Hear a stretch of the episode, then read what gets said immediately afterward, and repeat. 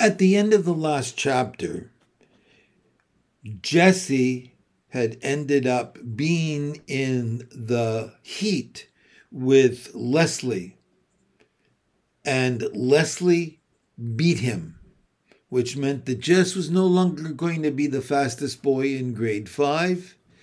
But Jess also watched Leslie leave the bus and run to her house, and he realized that she had great skill. Chapter 4 Rulers of Terabithia. Because school had started on the first Tuesday after Labor Day, it was a short week. It was a good thing because each day was worse than the day before. Leslie continued to join the boys at recess, and every day she won. By Friday, a number of the fourth and fifth grade boys had already drifted away to play King of the Mountain on the slope between the two fields. Since there were only a handful left, they didn't even have to have heats which took away a lot of the suspense. Running wasn't fun anymore, and it was all Leslie's fault. Jess knew now that he would never be the best runner of the fourth and fifth grades, and his only consolation was that neither would Gary Fulcher. They went through the motions of the contest on Friday, but when it was over and Leslie had won again, every sort of Everyone sort of knew, without saying so, that it was the end of the races. At least it was Friday, and Miss Edmonds was back. The fifth grade had music right after recess. Jess had passed Miss Edmonds in the hall earlier in the day, and she had stopped him and made a fuss over him. Did you keep drawing this summer? Yes'm. May I see your pictures? Or are they private? Jess shoved his hair off his red forehead. I'll show you 'em. She smiled her beautiful, even tooth smile and shook her shining black hair back off her shoulders. Great, she said. See you. He nodded and smiled back. Even his toes had felt warm and tingly. Now, as he sat on the rug in the teacher's room, the same warm feeling swept through him at the sound of her voice. Even her ordinary speaking voice bubbled up from inside her, rich and melodic. Miss Edmonds fiddled a minute with her guitar, talking as she tightened the strings to the jingling of her bracelets and the thrumming of chords. She was in her jeans as usual and sat there cross legged in front of them as though that was the way teachers always did. She asked a few of the kids how they were and how their summer had been. They kind of mumbled back.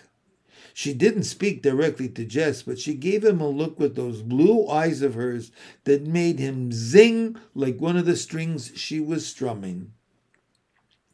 She took note of Leslie and asked for an introduction, which one of the girls prissily gave. Then she smiled at Leslie, and Leslie smiled back, the first time Jess could remember seeing Leslie smile since she won the race on Tuesday. What do you like to sing, Leslie? Oh, anything. Miss Edmonds picked a few off odd chords and then began to sing, more quietly than usual for that particular song. I see a land bright and clear, and the time's coming near when we'll live in this land, you and me, hand in hand. People began to join in, quietly at first to match her mood, but as the song built up to the end, their voices did as well, so that by the time they got to the final, free to be you and me, the whole school could hear them. Caught in the pure delight of it, Jess turned and his eyes met Leslie's. She smiled, he smiled at her. What the heck? There wasn't any reason he couldn't. What was he scared of, anyhow? Lord, sometimes he acted like the original yellow bellied sapsucker. He nodded and smiled again. She smiled back. He felt there in the teacher's room that it was the beginning of a new season in his life, and he chose deliberately to make it so. He did not have to make any announcement to Leslie that he had changed his mind about her. She already knew it. She plunked herself down beside him on the bus and squeezed over closer to him to make room for Maybelle on the same seat. She talked about Arlington, about the huge suburban school she used to go to with its gorgeous music room, but not a single teacher in it as beautiful or as nice as Miss Edmonds. You had a gym?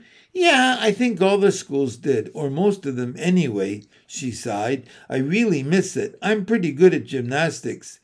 I guess you hate it here. Yeah. She was quiet for a moment, thinking, just decided about her former school, which she saw as bright and new with the gleaming gymnasium larger than the one at the consolidated high school. I guess you had a lot of friends there, too. Yeah, Why'd you come here? My parents are reassessing their value structure. Huh? They decided they were too hooked on money and success, so they bought that old farm and they're going to farm it and think about what's important. Jess was staring at her with his mouth open. He knew it and he couldn't help himself. It was the most ridiculous thing he had ever heard. But you're the one that's got to pay. Yeah. Why don't they think about you? We talked it over, she explained patiently. I wanted to come too. She looked past him out the window. You never know ahead of time when what something's really going to be like. The bus had stopped. Leslie took Maybelle's hand and led her off. Jess followed, still trying to figure out why two grown people and a smart girl like Leslie wanted to leave a comfortable life in the suburbs for a place like this. They watched the bus roar off. You can't make a go of a farm nowadays, you know, he said finally. My dad has to go to Washington to work or we wouldn't have enough money. Money is not the problem. Sure, it's the problem. I mean, she said stiffly, not for us. It took him a minute to catch on. He did not know people for whom money was not the problem. Oh. He tried to remember not to talk about money with her after that.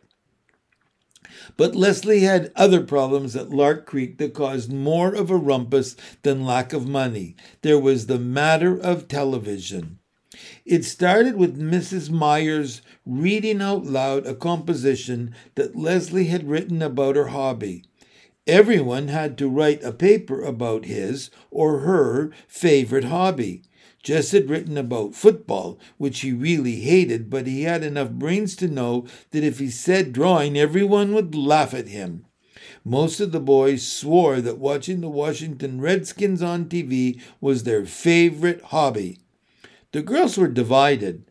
Those who didn't care much about what Mrs. Myers thought chose watching game shows on TV, and those like Wanda Kay Moore, who were still aiming for A's, chose reading good books.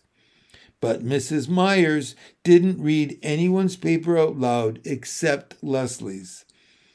I want to read this composition aloud for two reasons. One, it is beautifully written and two, it tells about an unusual hobby for a girl.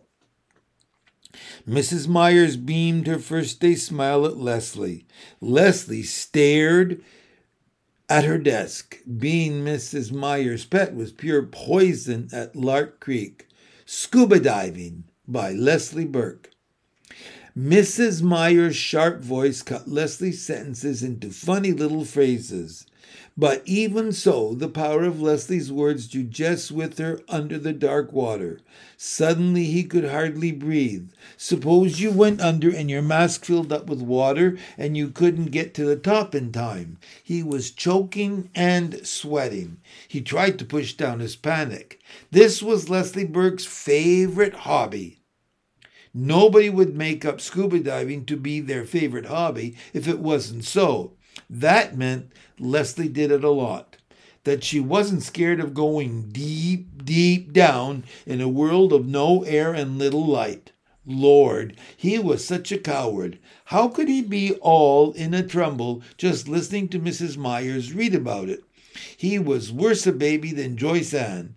His dad expected him to be a man, and here he was letting some girl who wasn't even ten yet scare the liver out of him by just telling what it was like to sightsee underwater. Dumb, dumb, dumb.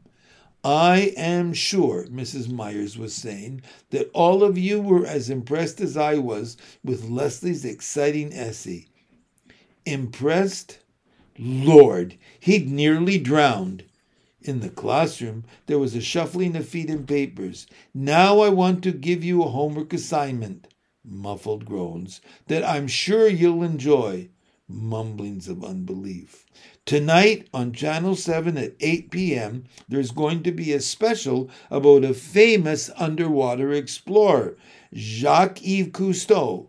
I want everyone to watch. Then write one page telling what you learned. A whole page? Yes. Does spelling count? Doesn't spelling always count, Gary? Both sides of the paper? One side will be enough, Wanda Kay, but I will give extra credit to those who do extra work. Wanda Kay smiled primly. You could already see ten pages taking shape in her pointy head.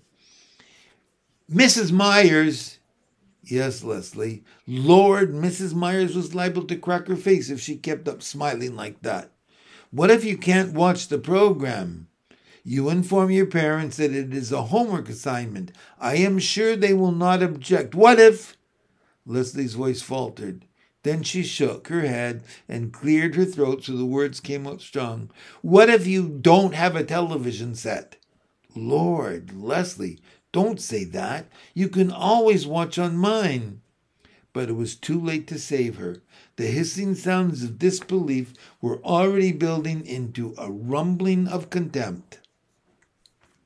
Mrs. Myers blinked her eyes. Well, well. She blinked some more. You could tell she was trying to figure out how to save Leslie, too. Well, in that case, one could write a one page composition on something else. Couldn't one, Leslie? She tried to smile across the classroom upheaval to Leslie, but it was no use. Class. Class. Class! Her Leslie smile shifted suddenly and ominously into a scowl that silenced the storm. She handed out ditto sheets of arithmetic problems. Jess stole a look at Leslie. Her face, bent low over the math sheet, was red and fierce. At recess time, when he was playing King of the Mountain, he could see that Leslie was surrounded by a group of girls led by Wanda Kay. He couldn't hear what they were saying, but he could tell by the proud way Leslie was throwing her head back that the others were making fun of her. Greg Williams grabbed him then, and while they wrestled, Leslie disappeared. It was none of his business, really, but he threw Greg down the hill as hard as he could and yelled to no one in particular, Gotta go! He stationed himself across from the girls' room. Leslie came out in a few minutes. He could tell she had been crying. Hey, Leslie, he called softly. Go away! She turned abruptly and headed the other way in a fast walk. With an eye on the office door, he ran after her. Nobody was supposed to be in the halls during recess. Leslie, what's the matter? You know perfectly well what's the matter, Jess Aarons. Yeah, he rubbed his ear. If you'd just had kept your mouth shut, you can always watch at my. But she had wheeled around again and was zooming down the hall. Before he could finish the sentence and catch up with her, she was swinging the door to the girl's room right at his nose. Jess slunk out of the building. He couldn't risk Mr. Turner catching him hanging around the girls' room as though he was some kind of pervert or something. After school, Leslie got on the bus before he did and went straight to the corner of the long back seat, right to the seventh grader's seat. He jerked his head at her to warn her to come farther up front, but he, she wouldn't even look at him. He could see the seventh graders headed for the bus the huge, bossy, bosomy girls and the mean, skinny, narrowed eyed boys. They'd kill her for sitting in their territory. He jumped up and ran to the back and grabbed Leslie by the arm. You gotta come up to your regular seat, Leslie. Even as he spoke, he could feel the bigger kids pushing up behind him down the narrow aisle. Indeed, Janice Avery, who among all the seventh graders was the one person who devoted her entire life to scaring the wits out of anyone smaller than she, was right behind him. Move, kid, she said. He planted his body as firmly as he could, although his heart was knocking at his Adam's apple. Come on, Leslie, he said, and then he made himself turn and give Janice Avery one of those lookovers from frizzed blonde hair past too tight blouse and broad beam jeans to gigantic sneakers. When he finished, he swallowed, stared straight up into her scowling face, and said almost steadily, Don't look like there'll be room across the back here for you and Janice Avery. Somebody hooted. Weight Watchers is waiting for you, Janice. Janice's eyes were hate mad, but she moved aside for Jess and Leslie to make their way past her to their regular seat. Leslie glanced back as they sat down and then leaned over. She's going to get you for that, Jess. Boy, she is mad. Jess warmed to the tone of respect in Leslie's voice, but he didn't dare look back. Heck, he said, you think I'm going to let some dumb cow like that scare me? By the time they got off the bus, he could finally send a swallow past his Adam's apple without choking. He even gave a little wave at the back seat as the bus pulled off. Leslie was grinning at him over Maybelle's head. Well, he said happily, see you. Hey, do you think we could do something this afternoon? Me too. I want to do something too. Please, Maybelle shrilled. Jess looked at Leslie. No was in her eyes. Not this time, Maybelle. Leslie and I got something we got to do just by ourselves today. You can carry my books home and tell Mama I'm over at the Burkes, okay? I ain't got nothing to do. You ain't even planned nothing. Leslie came and leaned over Maybelle, putting her hand on the little girl's thin shoulder. Maybelle, would you like some new paper dolls? Maybelle slid her eyes around suspiciously. What kind? Life in colonial America. Maybelle shook her head. I want Bride or Miss America. You can pretend these are bride paper dolls. They have lots of beautiful long dresses. What's the matter with them? Nothing. They're brand new. How come you don't want them if they're so great? When you're my age, Leslie gave a little sigh. You just don't play with paper dolls anymore. My grandmother sent me these. You know how it is. Grandmothers just forget you're growing up. Maybelle's one living grandmother was in Georgia and never sent her anything. You already punched them out? No, honestly. And all the clothes punch out too. You don't have to use scissors. They could see she was weakening. How about, Jess began, you coming down and taking a turn at 'em, and if they suit you, you could take 'em along home when you go tell Mama where I am. After they had watched Maybelle tearing up the hill, clutching her new treasure, Jess and Leslie turned and ran up over the empty field behind the old Perkins place and down to the dry creek bed that separated farmland from the woods. There was an old crabapple tree there just at the bank of the creek bed from which someone, long forgotten, had hung a rope. They took turns swinging across the gully on the rope. It was a glorious autumn day, and if you looked up as you swung, it gave you the feeling of floating. Jess leaned back and drank in the rich, clear color of the sky. He was drifting, drifting like a fat, white, lazy cloud back and forth across the blue. Do you know what we need? Leslie called to him. Intoxicated as he was with the heavens, he couldn't imagine needing anything on earth. We need a place, she said, just for us. It would be so secret that we would never tell anyone in the whole world about it. Jess came swinging back and dragged his feet to stop. She lowered her voice almost to a whisper. It might be a whole secret country, she continued, and you and I would be the rulers of it. Her words stirred inside of him. He'd like to be a ruler of something, even something that wasn't real. Okay, he said, where could we have it? Over there in the woods where nobody would come and mess it up. There were parts of the woods that Jess did not like, dark places where it was almost like being underwater, but he didn't say so. I know, she was getting excited. It could be a magic country like Narnia. And the only way you can get in is by swinging across on this enchanted rope. Her eyes were bright. She grabbed the rope. Come on, she said. Let's find a place to build our castle strong. They had gone only a few yards into the woods beyond the creek bed when Leslie stopped.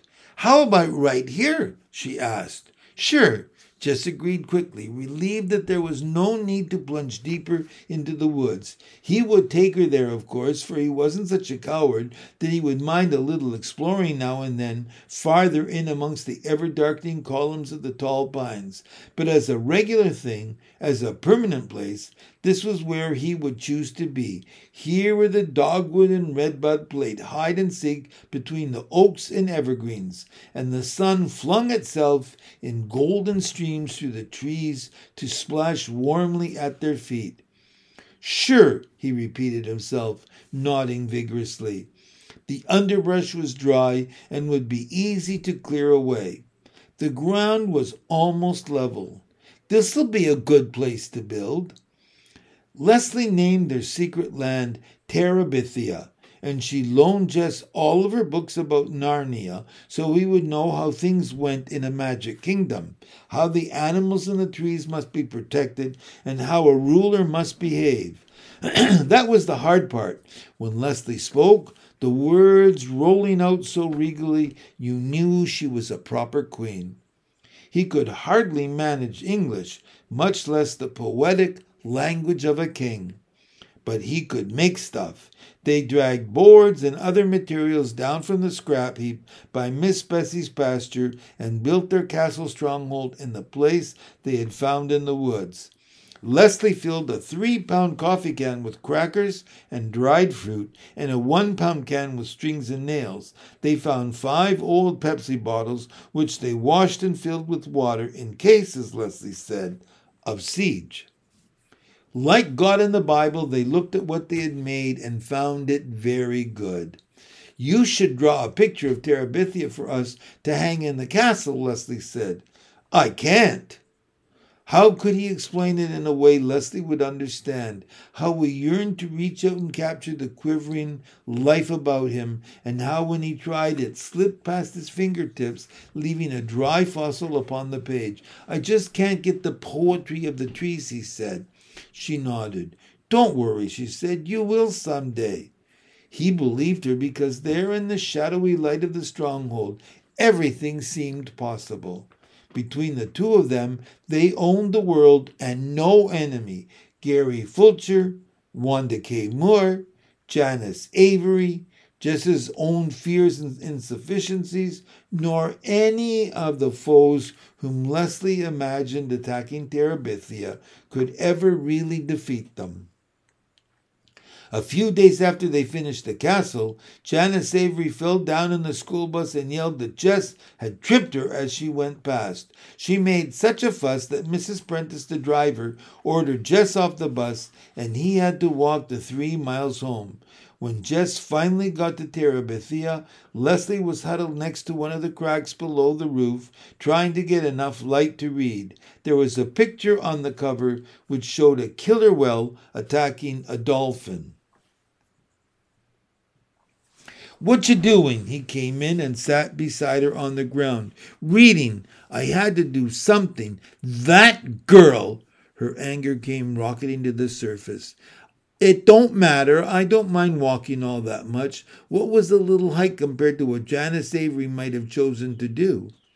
It's the principle of the thing, Jess. That's what you've got to understand. You have to stop people like that. Otherwise, they turn into tyrants and dictators. He reached over and took the whale book from her hands, pretending to study the bloody picture on the jacket. Getting any good ideas? What? I thought you was getting some ideas on how to stop Janice Avery.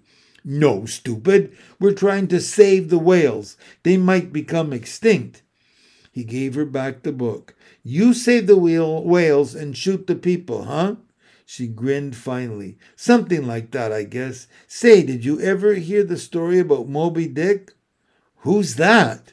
Well, there was once this huge white whale named Moby Dick, and began to spin out a wonderful story about a whale and a crazy sea captain who was bent on killing it.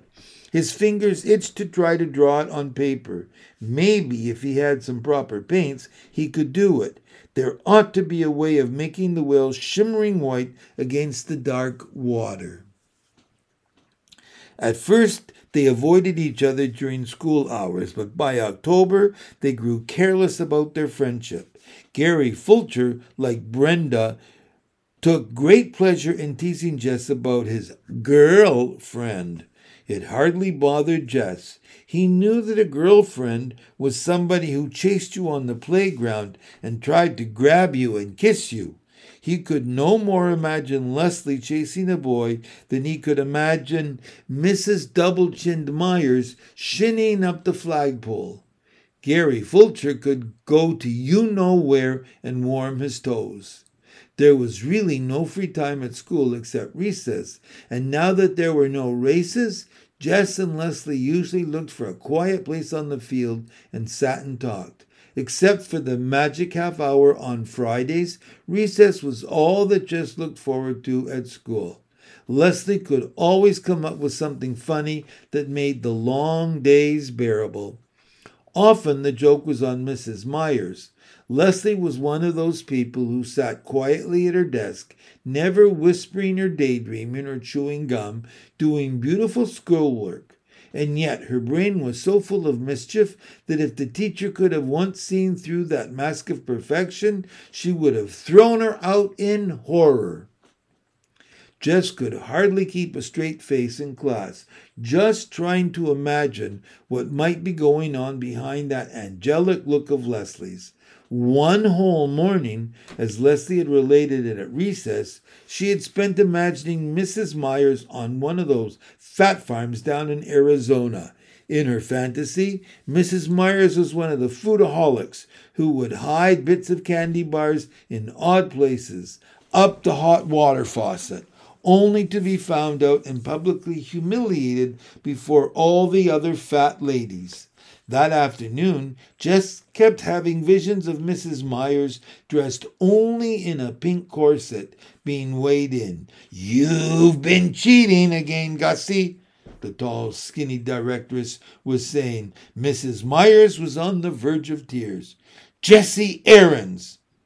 The teacher's sharp voice punctured his daydream. He couldn't look Mrs. Myers straight in her pudgy face. He'd crack up. He set his sight on her uneven hemline. Yes'm? He was going to have to get coaching from Leslie.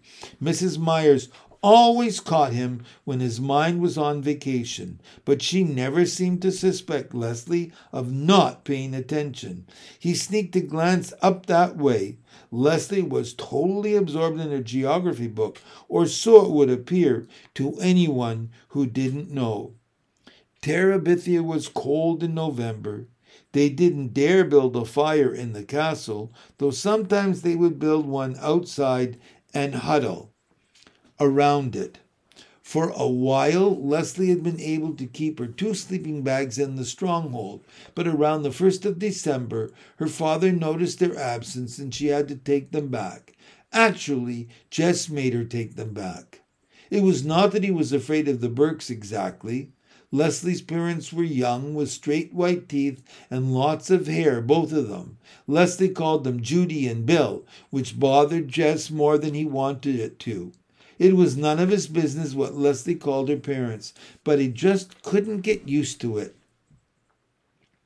Both of the Burkes were writers. Mrs. Burke wrote novels, and according to Leslie, was more famous than Mr. Burke, who wrote about politics. It was really something to see the shelf that had their books on it.